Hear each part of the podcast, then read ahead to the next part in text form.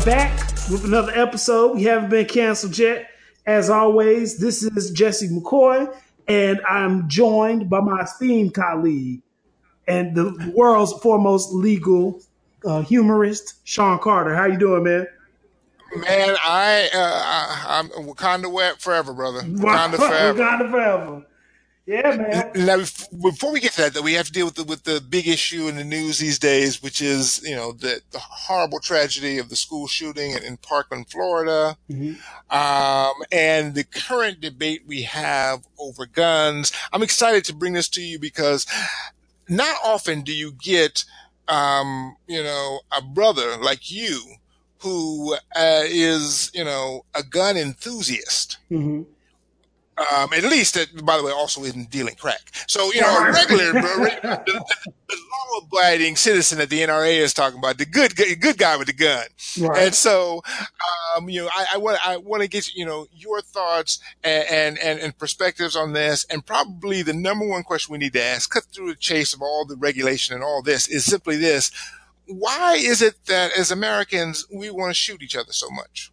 Man, that that's a good question, man, and I think that's a question that's bigger than me. Um, I, I know we talked a little bit about just the history of how we were founded, and I think part of that history becomes uh, a concept to a point where people say America was founded on the premise that you have the ability to overthrow a government, or you have the ability to go out and take your own freedom right? There you go. So, so the premise is you have a British Empire who all they did was tax you without you having a, a representative to go say, "Don't do this." That's all they did. We're not talking about we're taking you into slavery or any of the stuff. this is like we want you to pay extra for sugar, right? oh, oh, by the way, this is great. Is you know that the Tea Party tax was actually a decrease on the price of tea that they got all mad about because it was going to then uh, uh, compete with American tea producers, right? So they were mad about a tax decrease, and so mad that they started a riot. Let's not call it the Boston Tea Party. What a euphemism! Right. When, when you do that, by the way, in Compton, or, or you do that in, in Ferguson, or, right. or you do that in Baltimore, it's called a riot. But when right. you go and break into people's stores, steal their tea and dump it in the water, all right, that's a riot. And that is the first act of national pride we have as Americans, all of us, that we celebrate the riot. And they did it in blackface, dressed as Native Americans. Thank you. Thank you. They don't get more American than that. exactly. To do something like that and then blame the person of color, right? You know, it, it, you think about, you know, the mindset. We talked earlier about the national anthem. You know, the thing that they're so mad we don't stand for. And the national anthem is an ode to a military battle. And I'm still trying to think if that is the case. You know, why wouldn't America the Beautiful? Right? Be, be, you know, Amber Graves and Wayne, you know, old Canada. I don't know any of the words. None of us do. And I don't watch hockey, so I couldn't possibly tell you. But I don't think the, the, the second stanza is about how we were shooting people. And it's then at the end of the morning, we're happy somebody was still alive, right? It's too soft. It's too soft. If you're going to have an anthem for America, you got to have bombs bursting in air. Thank you, you right? Red glare. Well, here's what I love about it is they even boosted up. I imagine I've seen battle. It's you know back then they didn't have like you know what we have you know you know kind of stuff you could do in Baghdad. They weren't lighting up the night sky. They, there was one bomb that went off in air, right? They didn't have you know way to launch it, and they they they embellish the the, the level of the carnage, right? in, in, in our national anthem because that is you know who we are and, and I think, you know, the, the idea of, of, violence in America is so ingrained in who we are that, you know, it really is amazing almost that we, that we don't have more. Uh, uh, uh, um, gun, gun, gun violence. I mean, you look at every period in America. So we get from, you know, maybe I'm wrong. Remind me if, if, it went down this way. When when the settlers got to the New World, the Native Americans said, "Hey, you know, why don't you go ahead and just take this whole country and we're gonna go to North Dakota?" That's how that happened, right? right. So this manifest destiny we celebrate, right, is just an armed struggle in which you massacre all the other people until you get everything you want in the country, and then then we say, "Oh well." You know, I, here's what I think about it. The reason I think we're so ingrained in violence in America is because violence has been very, very good to us. Absolutely. Violence pays, man. You know, everybody, you know, after after 1945, you know, Japan was uh, devastated from the war and battles in the Pacific. And they were about two weeks away from wanting to surrender.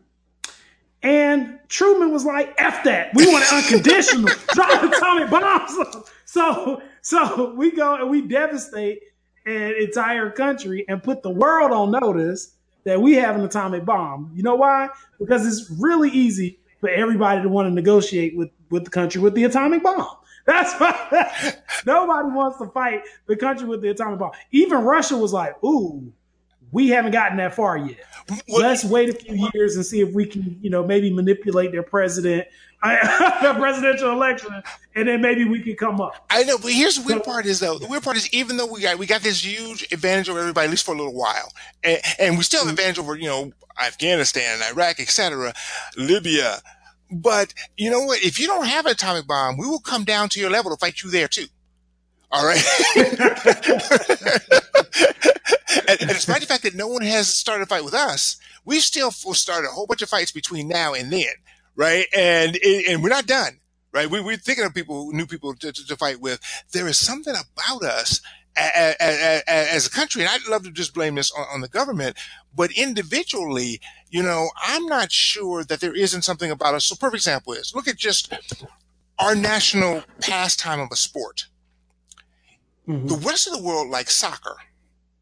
Right. You don't get to knock anybody down in soccer. Right. You get a penalty for that. If you when you see those guys fall down, they lay on the ground for like an hour, and we we, we call them names. Um, right. You know, it, our national pastime is uh, football. Right. right. Guaranteed brain damage at least every other play. All right. Absolutely. And, and, and, I expect it with my NFL Sunday ticket. as much as I'm paying for these games. well, and, I got to tell you, there is something even in me as an enlightened lawyer and you know and legal ethicist that viscerally enjoys a good hard hit. Right, right, right, and and you know what it is is I think that we kind of set the tone for the world. Right. You remember right after we did the, our revolution against Britain, then France was like, "Hey, we we can do that too," and I think that was our calling card. That's why our national anthem is is so it, glorifies violence so much because this was the calling card to the world. You know that big country that used to own us and run stuff. Well, we took over. We're the new team in town, and you're gonna do what we say, and you can be like us. And if you don't do what we say, then we'll take you over and make you like us anyway. And that's that's kind of how we come. You you go from that right. to the westward expansion, the manifest destiny years, where it was like, yeah, we know we told, you know, you Native Americans that you could have, you know, the, the Great Plains and, and beyond. F all that. You know what? We take we take it back. So you have that. You have oh, yeah, slavery, yeah. where it's like, well, we don't even value you as a person. You're gonna be property. When you when we move, you move. So you got that. Then you go through your your civil war where they fought each other which is which, which is crazy. This was like right. they talk in the books about brothers fighting brothers or sons fighting fathers, all because the father wanted to have a slave and the son might have been dating well, a girl no, who didn't believe in slavery. So, that's 150 years ago, oh, and they are still reenacting that war. And by the way, right. they're not reenacting the World War One and the Korean conflict. All right. Not even the Revolutionary War. They like that war because that's maximum American death. Right. That's American on American, right? That's the most violent you can get, right? A civil war. That right. is our, that, that is our glory, right. right? People still want to fly the flags from. There's something weird about us as a people. And I, I, I don't want to. And here's somebody I, I would love to say. I, you know me. Absolutely. I love to blame it on white people. I, I really would. Um, but, but I even see some of that, part, you know, um, you know, mm-hmm. popping in, in, in, into the rest of us. Um, in, in ways, and by the way, in which, you know, you and I were raised, you know, which is, you know, the favorite expression we had growing up was, uh, I ain't no punk. Mm-hmm. and by the way, you know, your mama would say that right, to you right. too, right? By the way, you ain't no punk. Get out there and fight somebody, right? And, and, and the idea that we right. had, you know, you know, raised in back then, you know, our whole community, you know, that yeah, you know, you need to show, you know, who you are. And, and, I imagine that little, you know, Japanese boys and girls aren't raised that, that you need to go whoop somebody's butt. I can be wrong. Okay. Well, well see, man, I, th- I think there's a lot of levels to it, though. I think on, on the first level, um, you've got people who wanted to, uh, well, at least in my my experience, right. if you have people who were in a lower income area like I was, there's a sense of valuelessness or worthlessness that everybody embodies. And so, in order to feel some kind of artificial okay. value or worth, you have to dominate somebody else. And it could be dominating them in a sport, or it could be dominating them in the street, like embarrassing people at school, beating up people at school, being a bully. And the problem is that's a double edged sword because when you start dominating, then somebody's going to want to dominate you, or somebody's going to get tired of being dominated. So they're going to fight. And it, it creates a, a chaotic situation for which everybody needs additional insurance because you're not going to win all the fights. It's just not, it's not possible sooner or later your reign of terror will come to an end. And then you go from being the bully that used to get everybody's lunch money to being the person that everybody steals on because because of what you did to them. Um, and and I think in getting to our gun argument, that's where the injection of guns in our communities really started taking hold. People started saying, you know what, I'm getting tired of getting beat up. I'm getting tired of not having the power. I can go in here, get this gun out the dresser, and when I come back, everybody's going to do what I say. And I'll have value and I'll have power. And I think people went in and they, they took this to heart, but all it did was uh-huh. fuel an arms race. So somebody would say, well, if he got a gun, I'm going to get a bigger one. And before long, everything just spins out of control. Um, and if you add that to what we were talking about before with the backdrop of American history, and our emphasis being on those people who are brave, courageous, strong. Those are all code words for have multiple guns. No, I mean, I, I mean, I think about it. You know, you know, in, in, addition really to the sports, you know, in addition to like say football, you know, one of the things that that's most embarrassing to me, and I'm only going to admit this in a podcast, and if we ever blow up big as a podcast, I'm going to take this episode out. Is is is that I watch a boxing match from time to time now, the thing that's embarrassing to me about this is, is I know better. It's one thing if I, I know better.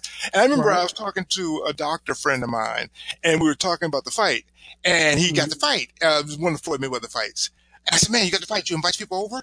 He said, I can't invite people over, man. I'm a doctor right? You know, you you know what kind of you know message that sends to people that I'm supposed to be saving lives. I'm sitting here rooting for people to give each other brain damage. And people would, my doctor friends would throw me at the hospital if they knew. Now they probably all watching it themselves, but they you know trying to keep it on the low, right?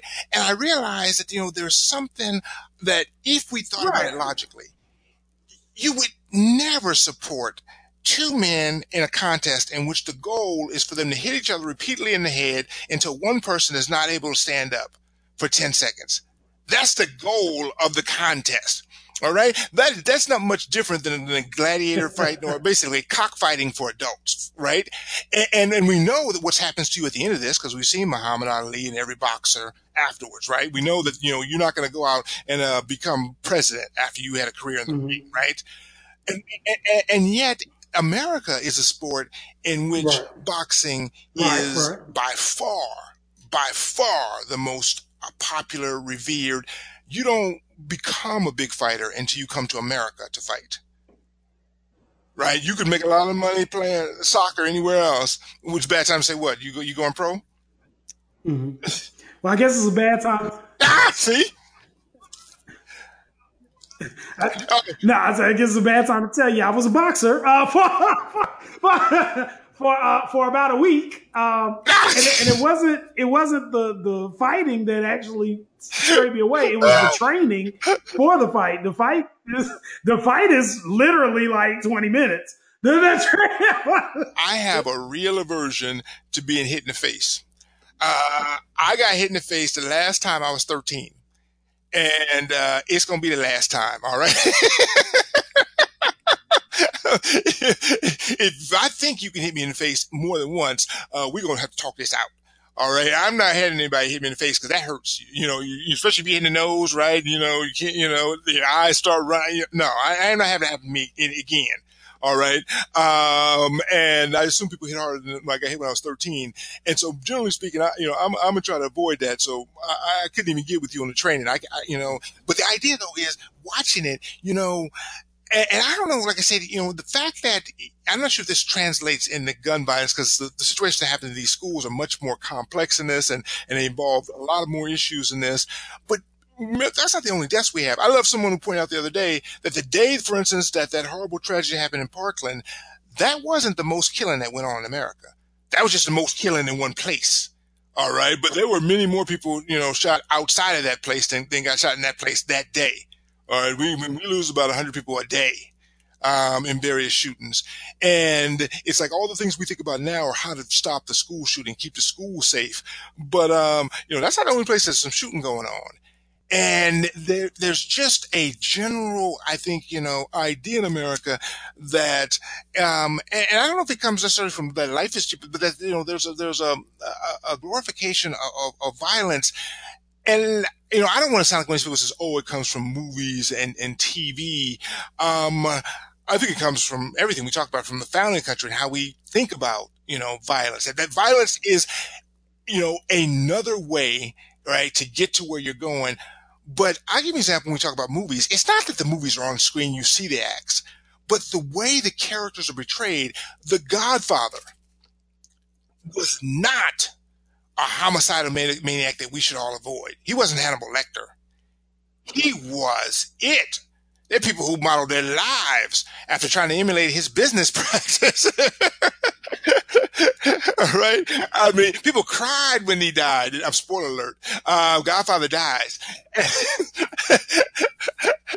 you know, we got brothers now who couldn't even get in the mob because, you know, they don't let us in, who, you know, name their rec- record labels, right? After, after, after, the mob. You know, John Gotti had a, had a reality show before he went to prison. You know, this is the kind of thing where, you know, it's not just that the violence happens, but that, you know, we're not often on the bad, we're not, you know, that, that we actually like the violent people. We talked earlier about Dexter. Did you hate Dexter? Absolutely. I love Dexter. I thought Dexter was great.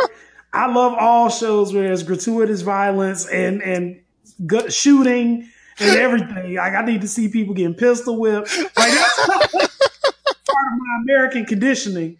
Um, no, but but the concept with Dexter, I mean, of course, it always goes to the quality of the writers, but the concept was there's a serial killer who is only killing other serial killers because his uh, father recognized at an early right. age that he was going to be killing people anyway. So he said, at the very least, I can give you a code right. as to what to live by. And it made it more acceptable to us, even in those rare situations where he had to kill people who weren't serial killers. Right. It was like, well, we understand he's on the run. You know what I'm saying? Like he's got, he's got to do what he got to do. Well, that's the thing is, is that, think about it. We're fine if you kill people who deserve to be killed. Right. Now, here's the weird part is, not everywhere in the world do they think that people deserve to be killed. No right? Absolutely. And it blows our minds that we could think of that. And by the way, this is not even just a, a, a, a liberal conservative thing. California a few years ago tried to get rid of the death penalty on a ballot initiative. Mm-hmm. It lost. People in California, right, were like, no, no, no. We want to kill people who deserve to be killed. All right. 60 to 40. We want to kill right. people who deserve to be killed. All right. right. And, and, and there's something uh, and now, and remember, and, and this California, which means it had to be all the white people and even some of the black people too, and, and, and Latinos. And by the way, we're usually more wary of the death penalty because we realize that, uh, any one of us, all right, fits the description, right? We might be in the chair. So we generally are kind of reticent about it. But even in places like California, we have a lot of minorities. It still passes overwhelmingly. Here's the thing about it is California doesn't even use the death penalty that often. They might do it once a decade but they want to have the option of killing people who deserve to be killed.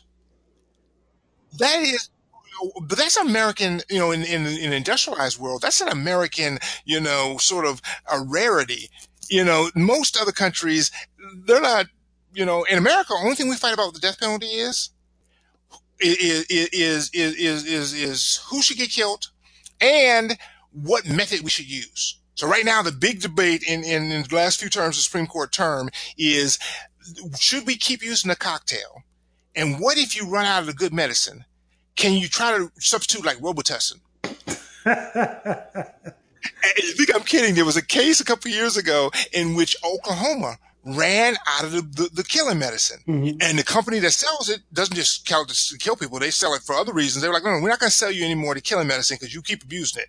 So Oklahoma was like trying to borrow some from Texas. Texas like, no, no, no, you got to get, they were like that uh, Hey Love tape. Hey right. brother, you got to get your own. Right, right. All right. No, no, no. They tried to buy some in their mama's name. Right. right? And they couldn't get any, they couldn't get any medicine. And so they had to, they convened a panel. Now remember, you can't get doctors to try to give you the cocktail because they have the Hippocratic oath. Right. So they got together like pharmacists and plumbers, you know, uh, exterminators and tried to figure out a way to create their own medicine. They came up with their own medicine and it didn't work. Mm. And so, of course, so, so plaintiffs went to court and they were like, look, this is bad killing medicine because it doesn't kill us. And of course, go, okay, we, we, we'll let them kill you, but you know, if it's, if it's not going to do the job, we might not let them do it. But you see where, how perverse our arguments are. Right is that we accept the assumption, the, the, the presumption that somebody deserves, that needs to be killed. We got that. It's how you kill them. You know, if you kill the right number of people, you know, killing too many black people, that's maybe a problem. But somebody at some point needs to get killed at, eh, just to make the system work. Well, you, you know, there's one of the states, and I want to say, I want to say it's Utah, but one of the states have the death by firing squad. They they line up the three people, and only one of them has a loaded gun.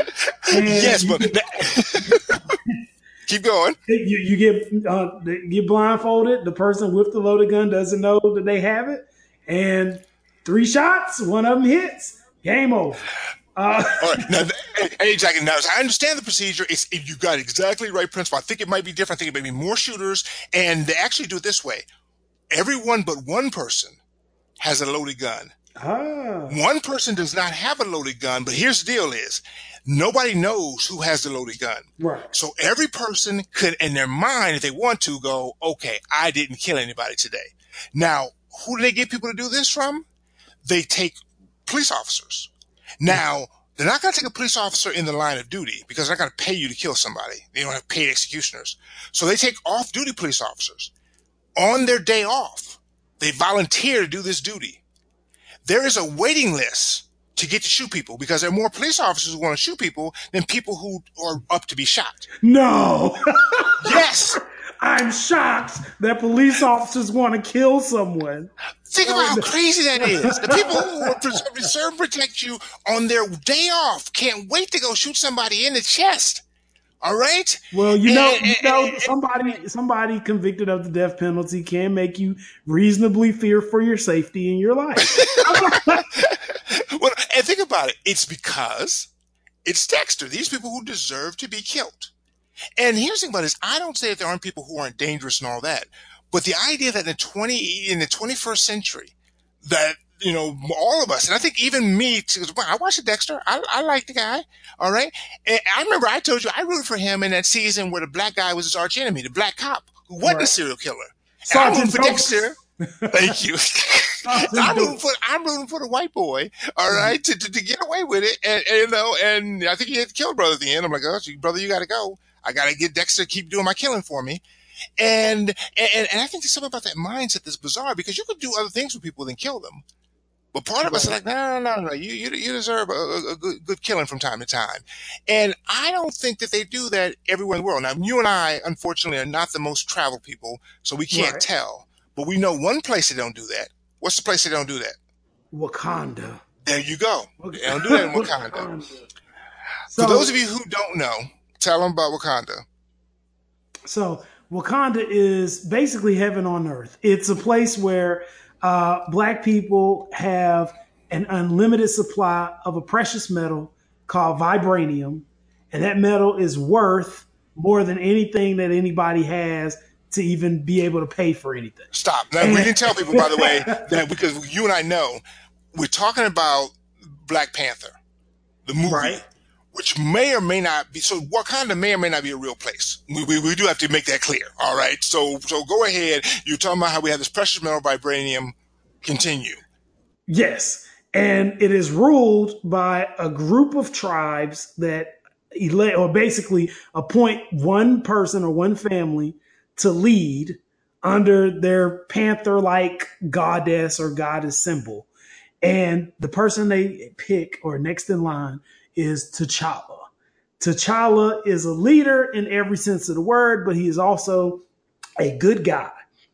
And this becomes a conflict for him because the adversary in this uh, story is a Wakandan American who was raised in Oakland and whose uh, father ended up meeting an untimely demise. I'm trying not to do too much for the spoiler alerts, but you know, but but for all intents and purposes, this person had a rough life and they're American. So the, they decided that since they were denied access to the resources that would have easily been able to help them escape their Americanized situation, they want to exact revenge and then take over and administer things the way that they feel like the the, the diplomacy should be administered. Um, and and in so doing, the movie shows a tremendous series of conflicts that you know affect not only black people really from transatlantic regions from both Africa and America, but also our internal positions, right? So you have some people who say the villain's not really a villain because he wants to expand the riches of this country to help liberate all other black people in all these other places, right? And if you take away him, you know, doing all the evil stuff that he did to make him a villain, then you'd be right. so, um, then other people will say, well, the king of Wakanda, T'Challa, um, wasn't doing enough to expand the relief to Black people internationally. And what we were talking about earlier is it's very interesting how the person who's American is thinking guns fight, guns fight, overthrow the oppressor. And the person who is Wakandan or we'll say African for all intents and purposes is thinking, well, no, let's take care of our community. So, no, no, exactly. And, you know, and, and the thing that you know, let's take a step back because you know this is was was a moment for for for Black Americans that I imagine was like um, when when when when when Tiger won the Masters. Is the only thing I can think of. Um, you know, um, when when we sort of you know, I guess the bigger moment, I guess, would have been this was the biggest thing we had since Obama got elected, the inauguration right? Absolutely. A day where, you know, Absolutely. every black person, and it was just a different thing where it's almost like every black person was your brother and sister. So, so I go to a movie theater I go to and I, and I confess, I, I, I lost a couple points. One, I didn't go the first weekend. I went Tuesday after. All right. So already I lost mm-hmm. about 70, 80% of my blackness. All right. Uh, uh, I, am very light skinned. I'm Steph Curry at this point. Okay. Um, but I'm trying to get my blackness back. And, and, so I go to the movie. The sister takes our ticket is an elderly sister.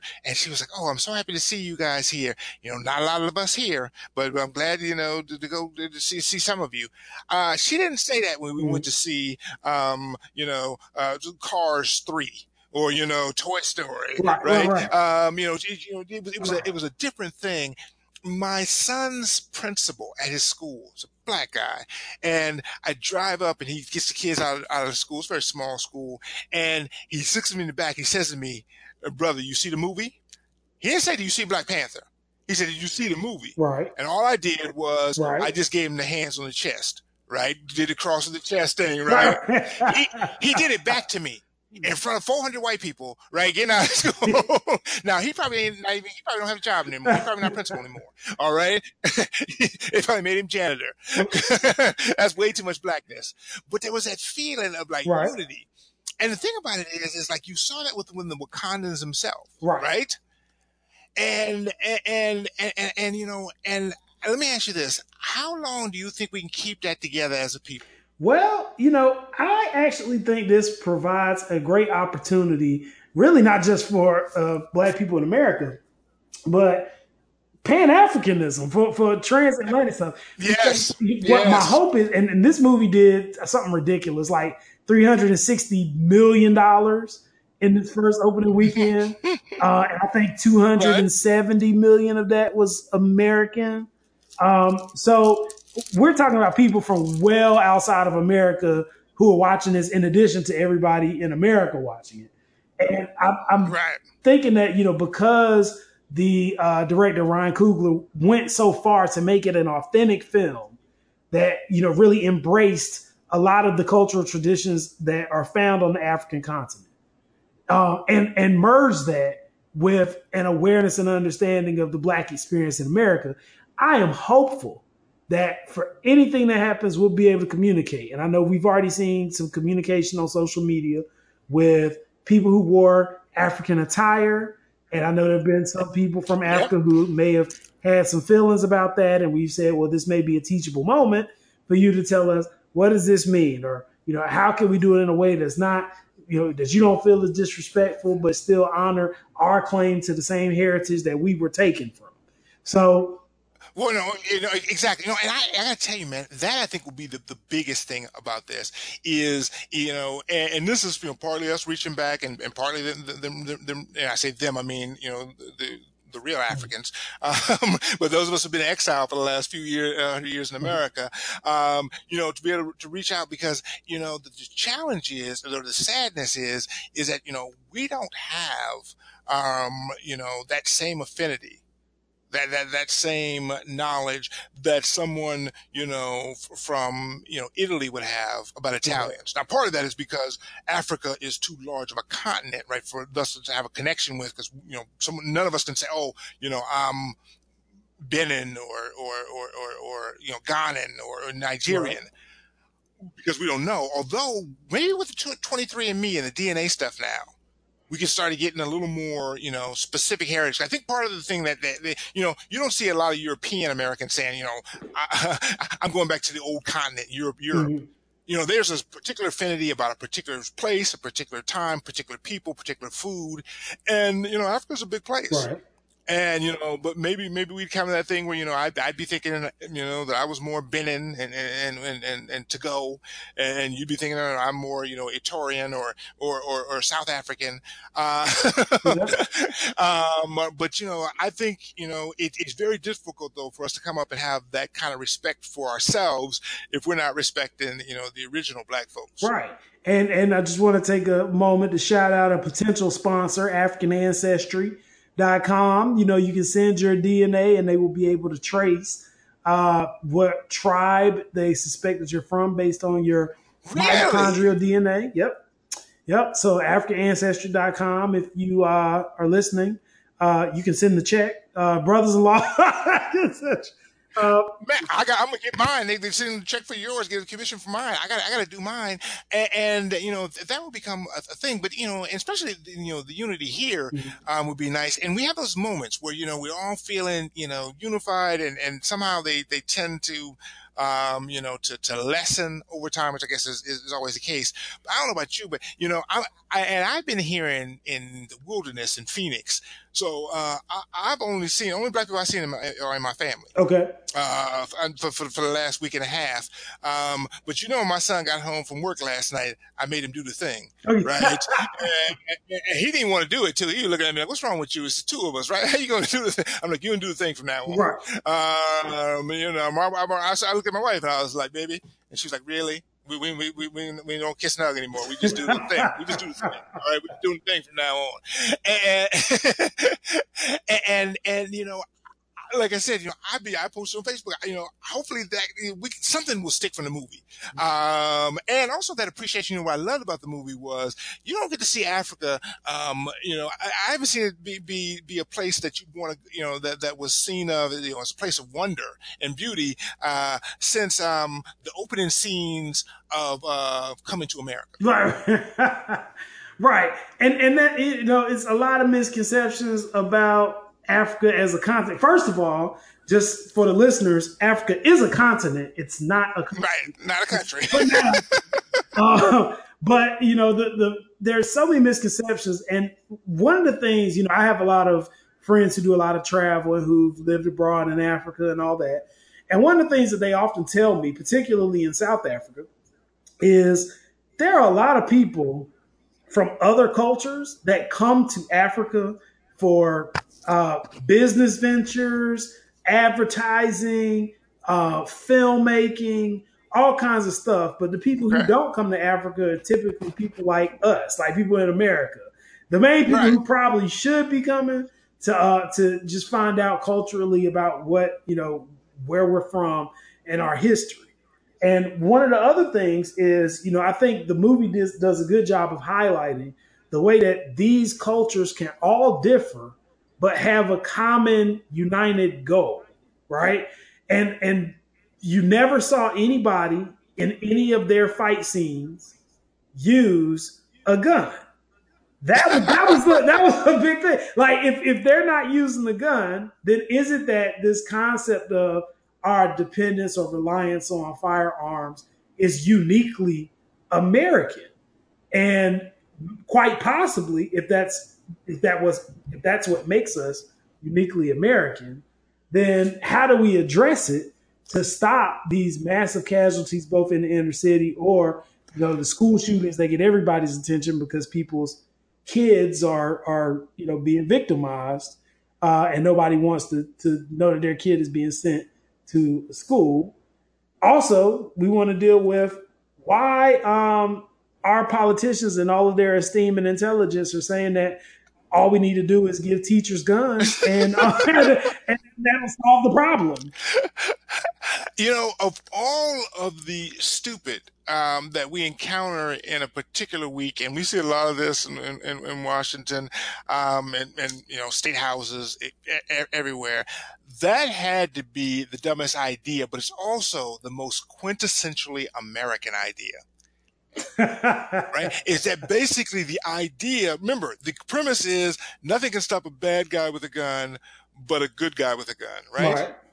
Now, there's no one understands the assumption here is if the bad guy doesn't have a gun, then you don't have to stop him. Right. All right. Then, then we don't have to worry about that so much. All right. So one, the idea is like, you know, you figure out a way to, to, to, to, to get the guns, all right, out, out, of the hands of the bad guy. Mm-hmm. But also the idea that good and bad are so easily established and that it's so easy to determine who good and bad is. All right. So that a teacher in a room full of children will know who the good one is and be able to take him out. All right. Before now, members, African Americans, you brought this, this point up to me uh, when we were talking earlier. Mm-hmm. Uh, who going to be the first people shot, uh, in, in the school shootings by the teachers? Well, I can say this: if if you are a black student in the inner city, um, you, you, need to do a test on your teacher tomorrow. What you need to do is get up spontaneously and rush the desk and, and ask a question. When you get to the desk, ask a question about your work.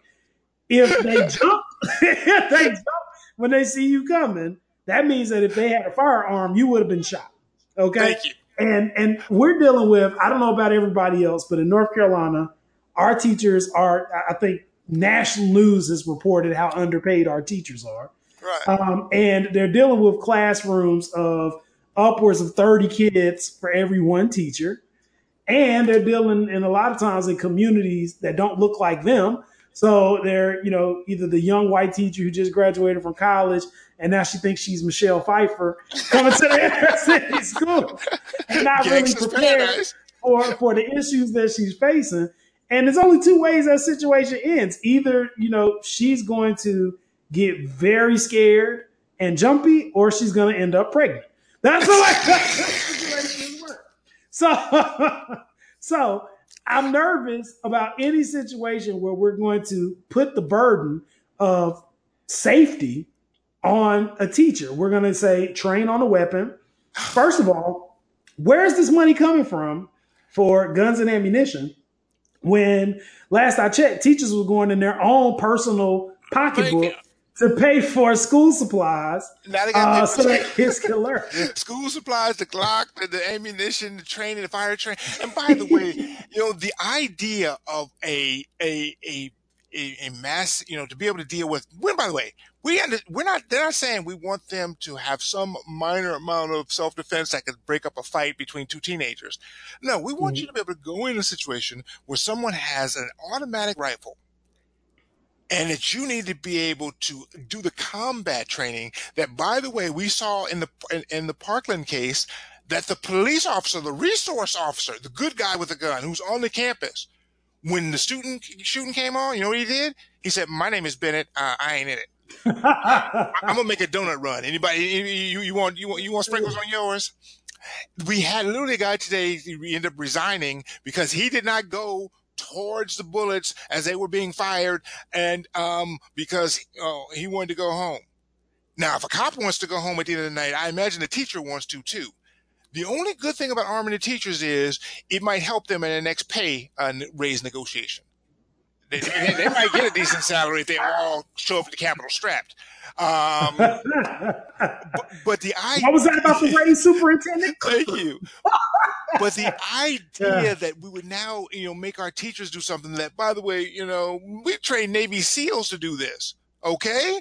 Um, right. you know, and, and that they would have to be both cop and teacher. All right. In the situation where we still have, you know, so much, you know, uh, you know, uh, unintentional and intentional, but unconscious bias uh, is certainly not a good thing for, for black people. And all, a lot of the you know, uh, solutions that are being discussed, they work out differently for us somehow.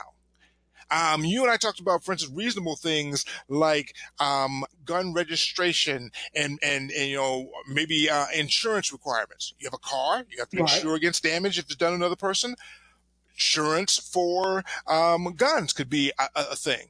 Um, but the problem is, of course, for us is that it works out differently. Absolutely. And see, the, the, the last thing, as far as the teachers go, okay, we, we, we saw every day in, I think in 2016, I think in 2017, they did a better job of keeping it under wraps. Uh, but we saw like every night in 2016, there was a different black person killed by police mm-hmm. who said, I feared for my life. Oh, absolutely. Now, take that and you say, what do police get that teachers don't? Police are trained. they have access to uh, firearms training, um, courses that they can take on firearms, on communities, relationships, um, and they're not expected to teach algebra. Thank you. So, so you take all that and you say, okay, well, we're going to give guns to teachers and now have them in a position of law enforcement. Well, I, you know, I just can't help but see that teachers are also going to be afraid of potentially losing their lives whenever there's a black student that they feel like is unruly, or even if a black student that just doesn't respond on key to Thank what you. they ask. So I, I just think it's not going to end well for the black community. And I think the bigger issue that that we're trying to figure out and everybody's trying to solve in their own way is they want to decrease school shootings in areas where white people's kids go. like that's pretty much it. And um, and we also want to do that by some degree of gun reform. Now that gun reform argument seems to have taken a turn to an NRA versus white children right. argument based on CNN's high school uh, cross examination of, of, of Marco Rubio and, and, and other members of, of government. Um, but you know, I, I, think it's important for us to to properly define uh, a gun owner versus an NRA spokesperson, right? Uh, and, and the different demographics that they're catered to.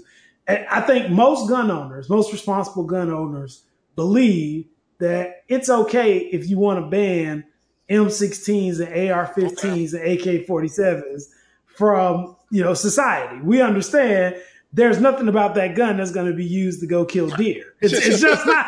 I mean, unless you like Swiss cheese deer, it's just not going to be the kind of thing that, that you're going to use. So I think we would understand that. What gun owners don't want is for their recreational activity or their hunting activity, or even just for home defense. They don't want their item of choice to be taken right. away uh, because then they won't. They'll feel like they won't be able to either do the recreational things they love or protect their home. Um, at the same time, I think that you do have right wing crazies that the media oftentimes exploits to make people feel like all gun owners are these right wingers, 450 gun having, you know, Confederate flag waving, you know, Yosemite Sam people. Uh, and and I definitely think that's the demographic that the NRA is catering to, but I don't think that that's representative of your typical gun owner. Um, and and because of that, you know, everybody it's easy to pick out those people when they're being paraded on TV. Uh, but the first thing they'll tell you whenever there's a school shooting, and it's always, at least it seems to be recently, always a young white man. and they'll always say, oh, well, you know, we didn't see right. this coming. He was troubled. There's mentally ill, a lone wolf. Um, you know Like, everything to, to draw some degree of sensitivity to his plight or his issue.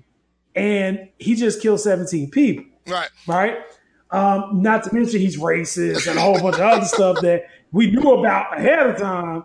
But, you know, that gets downplayed for the trauma that he experienced as a child when his parents says he didn't get what the toy well, see, that he and. And this is why I think it, it's so interesting because you know, you and I have been to some degree or another involved in these debates and, and social media. You've been smarter than I have. You really kind of stayed out to, to the extent you could for, for a while, as long as you could, but eventually you got kind of sucked in a little bit. Mm-hmm. I, I, now have a, a, post going on that I'm getting literally, since we've been on, on the podcast, probably 40 comments from, um, from people who are, you know, are, are, are and, it's, and it's, it's, it's, it's a lot of the nutty stuff. All right. But the thing about it though is, is I don't even know why I'm involved in this because because for black people, it is a, such a totally different issue. Um, than at least, you know, you know, for, for, for non bougie black people like us, it's a totally different issue because the things that are con- concerning people is not that these are just kids, but that they are middle class and upper middle class kids. Because the general idea right. in America is we don't care if you shoot poor people. That's, that's your fault for being poor. You know, think about it. You know, there were this many deaths last weekend in Chicago, probably more. Okay. Nobody's concerned because, mm-hmm. you know, you're poor people. That's what happens to poor people. All right. You should, your parents should have worked harder. And, and, and we feel that way even, even in the trailer park. No one is concerned about even poor white people getting killed. What bothers people here is that this could be my school. I worked hard. I got right. a college degree. This shouldn't happen in my school. Now, if that happens, you know, on the way home from Ray Ray school, not a problem. That, that you know, that's Taquana's problem. But, but, but, but, but for, you know, right. for people of means or, like I said, not to be rich people, but just middle, or upper middle class people, this scary. You know, if it can happen at a, at a concert, at a movie theater, then it's scary. It's real. So all of the solutions they deal with are simply this, which makes sense to say, look, we want to basically most of the solutions people are proposing are we want to cut down the capacity of the guns. So yeah, you're still going to be able to come in and right. shoot people because it's America, but you're not going to be able to shoot as many people.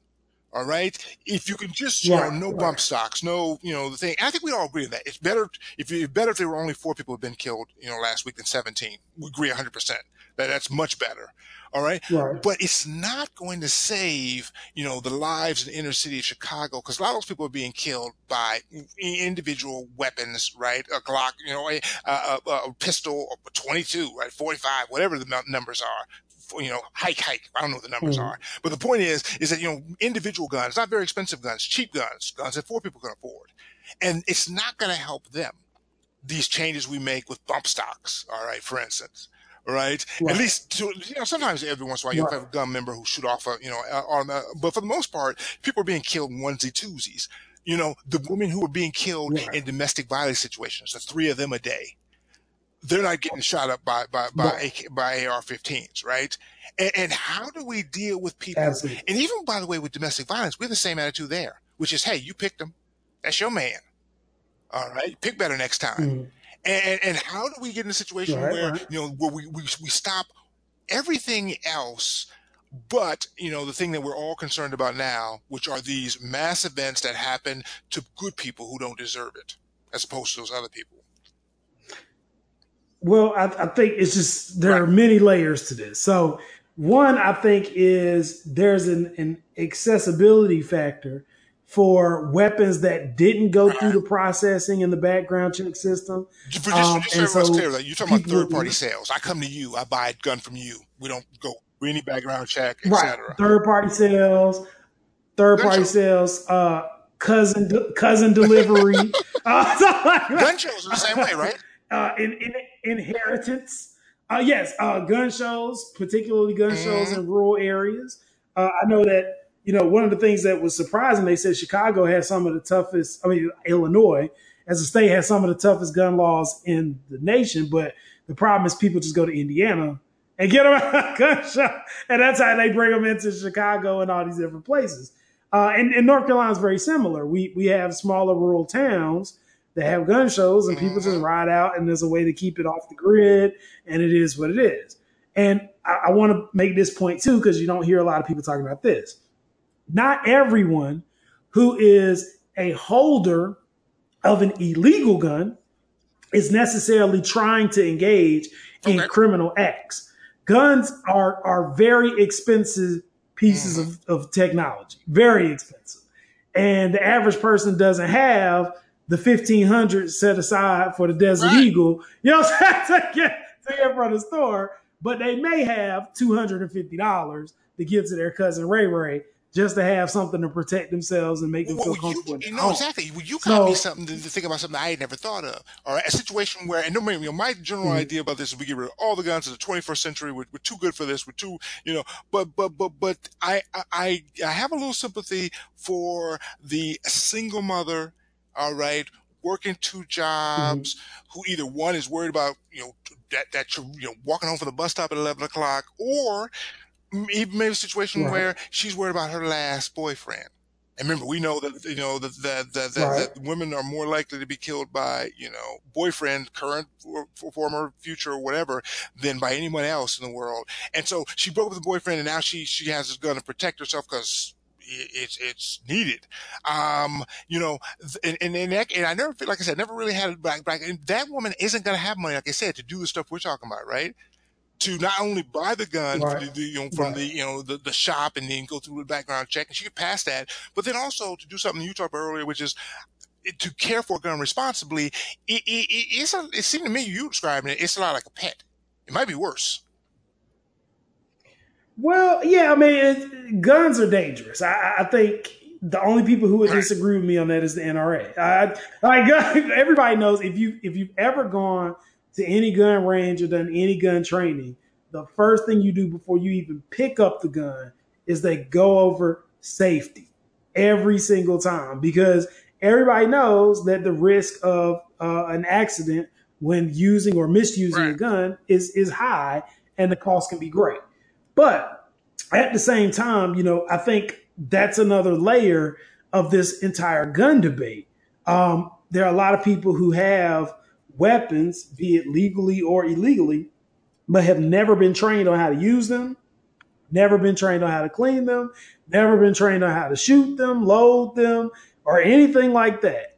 Um, and and that also factors into the number of people who end up harming themselves or harming others simply because they don't know what they haven't been trained or they don't know what they're doing with this dangerous piece of weaponry that they have in their homes. Um, you know, and I think it, in in talking about gun reform, it becomes very difficult to really regulate because those people aren't doing anything wrong until a situation puts them in place to do something wrong. Um, and and I don't think most people, you know, I think one of the the theories that, that the news at least puts out there is that gun owners are like basically walking around the, the community with their gun on their hip, showing off. I will say that I've seen people who do that. And to me, I, you know, I think I told you a couple episodes back about the old guy who did that at a donut shop. And it was like, really? Like, like, what are you, what, what possibly are you concerned about in a donut shop? Uh, and those are the people who I feel like they're, they're really out more so for show than they are for doing anything. They just want to get a rise out of somebody. Um, and you just ignore them, you know, just like you would ignore people who walk around wearing Reynolds wrap, you know, dresses and all this stuff. You just ignore. So, so, um, you know, that, but there is an aspect, a realistic aspect where if you're going to be a gun owner, there needs to be some kind of standard for accountability and responsibility. And I think that the, the measure I'm getting ready to propose okay, which is, is a happy medium. I think I think that we need to either develop the technology that will allow the gun to identify who the user is and only allow the authorized user to use the weapon, or um, we need to have legislation that makes it a criminal offense, also punishable with jail time, if that gun is used in the commission of a crime and has not been reported as stolen within a 24 hour period.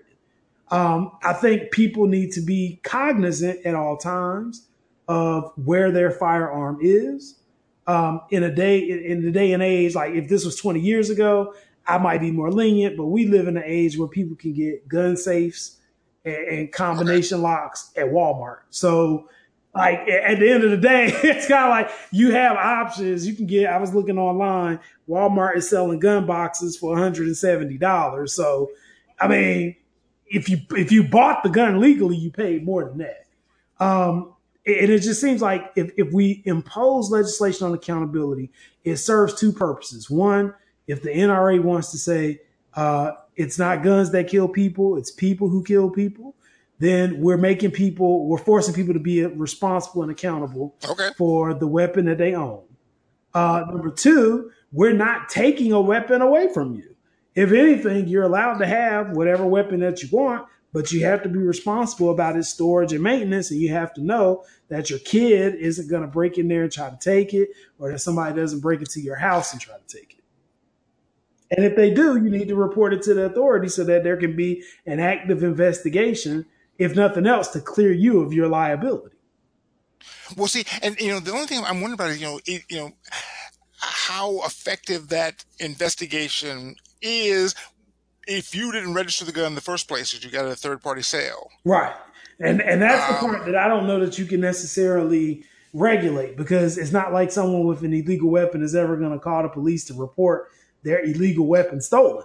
Uh, That well, remember, remember, we have illegal weapons, right? You know, guns stolen, etc. But then you have these kind of that that area of like the third party sales where it's not illegal for me to buy a gun from you, right? right? But it's not going to be registered in my name. But maybe in that context, here's the thing about it is, if you had a, an active registration system that says, look, when you buy a gun legally, all right, you know, through dealer, whatever it is, you have it registered, or if you're a gun dealer, gun gun gun dealer, you you, you register the gun like just like cars Mm-hmm. And so every time there's a transfer, somebody's going to want to transfer out of their name to into someone else's name so that by the way you know you don't have a situation in which um, companies coming to you about some gun you sold seven years ago Right. right. So you're going to definitely want to always let the, everyone know. The NRA has been fighting for this for years because they say, hey, you know what? If, if, if feds know where all the guns are, they'll just come round them all up. But that is such an absurd thing. You right. know, the idea that, that the feds going to come and get 300 million guns with, with what, with what army? There are only 800,000 cops. Mm-hmm. I can't do the math, but that's 4,000 guns a cop. Right. Right. Oh, the cops got the how the cops are gonna how, how's these cops gonna go out and, and, and collect four thousand guns? All right. And they're not coming to get your guns. All right. right. So, so the idea that we give people to think about, they're not coming to get my car. It's worth more than a gun, right? They can come take that. not coming to take my car either, unless I don't pay for it, which is likely. All right, but other than that, all right, the kind of fans are never coming to take my car. So the point is, is that if we can get the NRA after that, and they have a much more responsible system and have a, a liability system. Now, I can tell you, some people wouldn't go for criminal. I'd go for a civil liability. So okay. says, okay, you know what? You're responsible for, you know, you're going to lose your house. If that person goes out, if you, if, if, someone steals your gun, you don't report it, or they, or you sell it to the person, you don't report it, and, and you know, then when you know when we find out who that gun is registered to, we're going to come take your house. You're going to be financially responsible for whatever damages they have. Okay. Right. And, and, and, so that, you know, the, basically the idea is that if you bring this element, dangerous thing in society, that you can still use and enjoy it, but that you're responsible for the results. Just by the way, is if you brought a saber-toothed tiger in the community. All right. If you eat somebody, right. you're responsible. Right? now you, right. you can, you know, you can be Siegfried and Roy and pet your lion all you want and enjoy yourself. But if it gets out, all right, then you are financially responsible. And so I think that's probably a reasonable compromise that, that we could agree on that might stop, you know, some of this more, uh, you know, smaller stuff where, you know, you buy a gun from your buddy. All right. Or, you know, even, even worse, you know, what we see in some of these cases where someone just borrows a gun. Well, you know, or, in, or, in the, or, or steals it In the infamous words of the notes scribbled on Donald Trump's pamphlet, I hear you. and, you know, we're going to wrap up, but we do have to, to, mention that one of the most absurd things, and one of the things that's, interesting about these moments is that it brings out sometimes some of the best in people. Right? You know, we've right. seen with those kids and how articulate, you know, by the way, I have to confess, for years, I was kind of thinking that my career as a speaker, um, was pretty much sewed up. I thought I was the last generation of Americans who learned how to speak. And so okay. I wasn't gonna worry again, ever again, about really um, ever not having a job because no one could do what I do. Um, I was proven wrong. Some of those kids were bad on on, right. on the microphone. Um, I was like, man, they better not come in this continuing education. I'm gonna have to get me give me a job. these, these, these, kids can, can can can spoke, and so um, you know, so so we learned that but, but we also so so we learned that and, and we had those great moments and then we had absurd moments like the listen session with the president uh, a group of people got together and and it was victims from Columbine, from Sandy Hook, from the new uh, Parkland uh, thing, and they sat down and talked to the president to express their concerns. And the president is so naturally empathetic that um, he decided right. to take notes beforehand listening session and uh, to tell us some, some of the notes were. So I'm, I'm looking at a picture of him right now. Note, note number one is, I guess this is the questions that he's supposed to ask. In response, uh, absolutely. students. Uh, question number one: What would you most want me to know about your experience? Question number two: What can we do to help you feel better? I understand 17 people got killed in your school. Sad. Emoji. What can we do to make you feel better? Then he has a whole bunch of them covered up, and I'm more scared about the ones he's got covered up because he at least had, he at least had to. so it probably was like, what percentage of the kids shot were African American? No, that was his questions, his dating game questions. Because it sounded like a whole dating game. Did it? Bachelor number one, right? That was, you know, if you had a choice, what would you be, a puma or, you know, an ocelot, right? It was, you know, something ridiculous. but the last question takes the cake. The last question, which is not even a question, it was a statement to remind Donald Trump, the president of the United States, mm-hmm. listening to grieving kids. He needed to re- reassure them. There you go. That he is listening. So the last statement is, "I hear you." it was a point of emphasis. They wanted to make sure, wanted to make sure that he didn't miss that because you know, out of everything, if he doesn't hear them, then them coming up to talk to him was really a waste of time. Now we all know that he didn't hear them. We that's abundantly clear, but we need him to at least make the statement, the gesture, to indicate. Oh, you know, I, I exactly. It was horrible though because one of the kids um, they interviewed this morning, and he found out about the list. Mm-hmm. And he was livid because like he said that five times. I hear you. I hear you and now I found out he didn't mean that part. Now they knew he didn't mean all the stuff he was talking about how he was gonna fix it. They knew he didn't mean that, but he didn't even mean that he hurt him, right? Uh, no, man. You know, I, I think that um, the big thing is we want to first make sure everybody understands the different aspects to the issue, and because of our podcast demographic, uh, we we believe that we're informing Black culture. But from the responses we've gotten on our Facebook page, check us out, Brothers in Law on Facebook. Um, we see that we have a wide array of people who uh, are fans of the show. We want you to understand that these rules cannot, A, do not uh, compare all gun owners to the NRA. All gun owners are not the NRA. The NRA does not represent every gun owner's interest. Number two, these issues are very complicated because when you talk about laws and legislation, they only apply to the people who have legally purchased their firearms. Okay. They, they don't necessarily apply to the people who did right. not. And that's not to say that the people who didn't purchase them legally are out selling drugs and shooting people. It's just to say that they didn't come through the same channel and they probably can't be traced in the same fashion that somebody's legal weapon can be. Um, and we also need to understand, you know, the backdrop of American history and American culture. And, you know, there is an impetus in the country, be it from our violent video games, which I happen to be a big Grand Theft Auto fan myself. Uh, but there is, is a, a, a lure uh, that gun violence has that I'm not sure we will ever get to the bottom of or, or ever be able to rectify because to do so would be essentially to erase uh, the first stanza of the Star Spangled Banner and it's hard enough trying to keep them to erase the second stanza talking about the slave.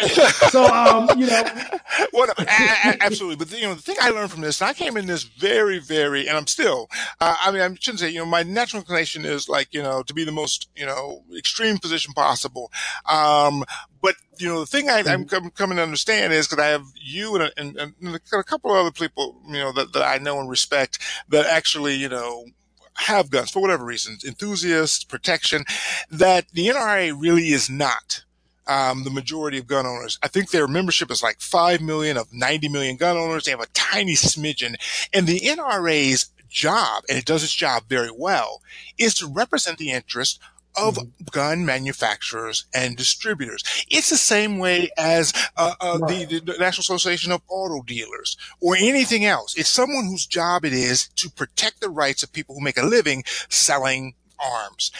They do that job very well. That's exactly what you right. want your trade association to do, to, you know, get you very little regulation and, and, and the National Association of Pharmaceutical companies would do the same thing, right? Try to keep prices high and all that.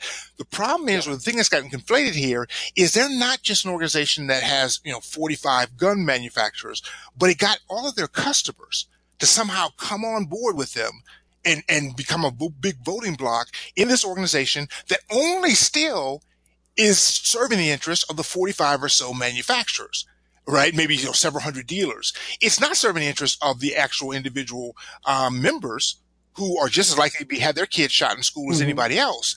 And so it has this weird situation right. where if you start conflating the NRA with its members, you'll realize that most of the members are probably opposed to this. And that the, I'm sorry, and even the members that I'm sorry that, that, that are you know voting against their own interests, they're still a very small minority of gun owners.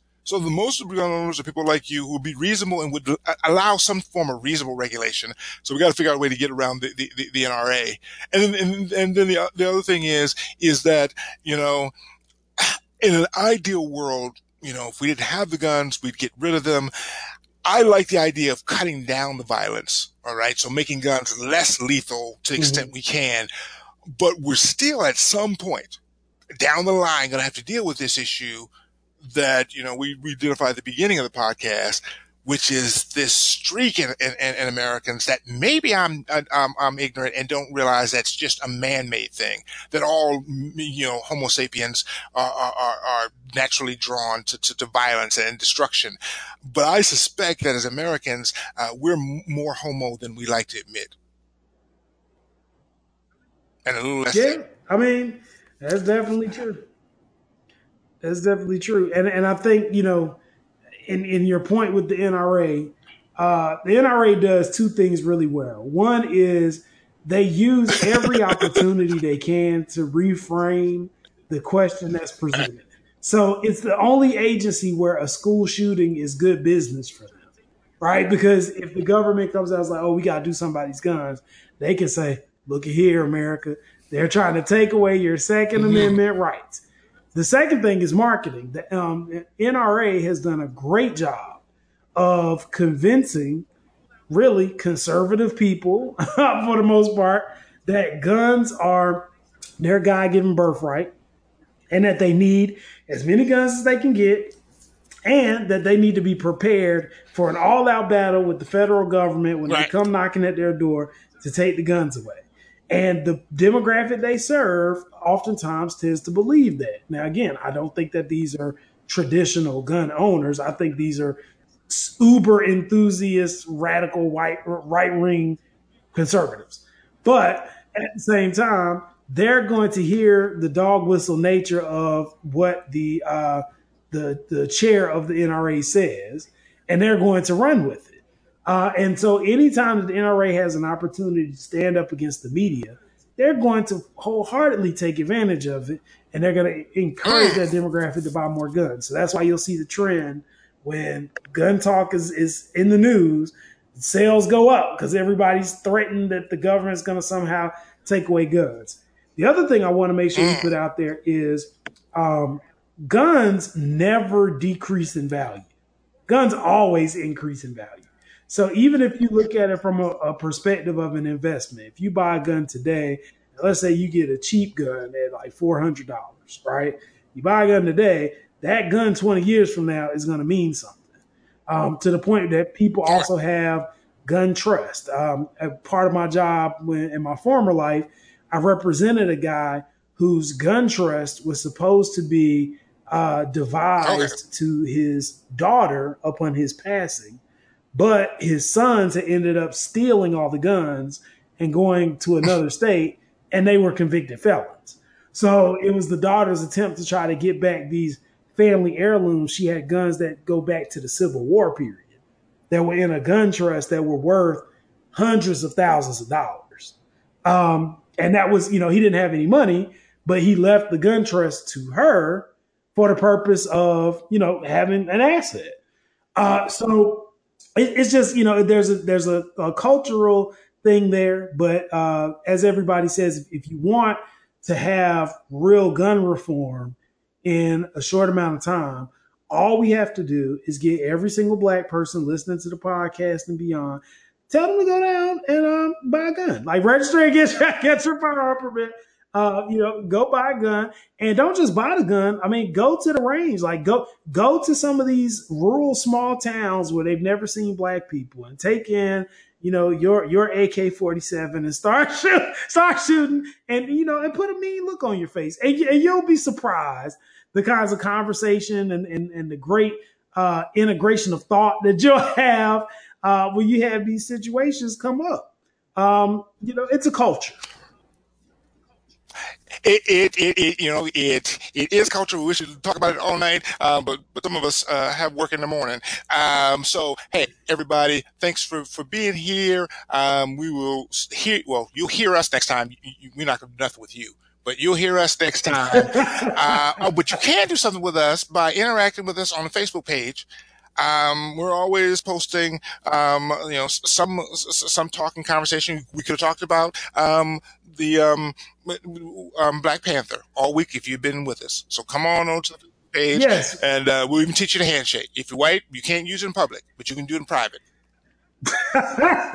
yeah, come on on to the podcast. And also, for those of you all listening on iTunes or Google Play, uh, feel free to shoot some reviews our way. We like having Thank five you. stars on there. We're trying to get this thing together so that, you know, when we make our presentation to Hennessy and to Coca Cola, uh, we'll be able to get both sponsorship deals. Side note, once again, Hennessy and Coca Cola, if either of you are listening, uh, checks can be made payable to, to, Jesse McCoy and Sean Carter. And we'll be more than happy to, you know, if you want us to sample your product on the air, whatever you need us to do, we'll be more than happy to, to do that as long as fair, fair enough. But, but but but but Wayne LaPierre, don't don't come here call. No, I'm gonna put a foot no, down here. Just take your money. I ain't taking your money. Do not call. Don't call. All right, brother.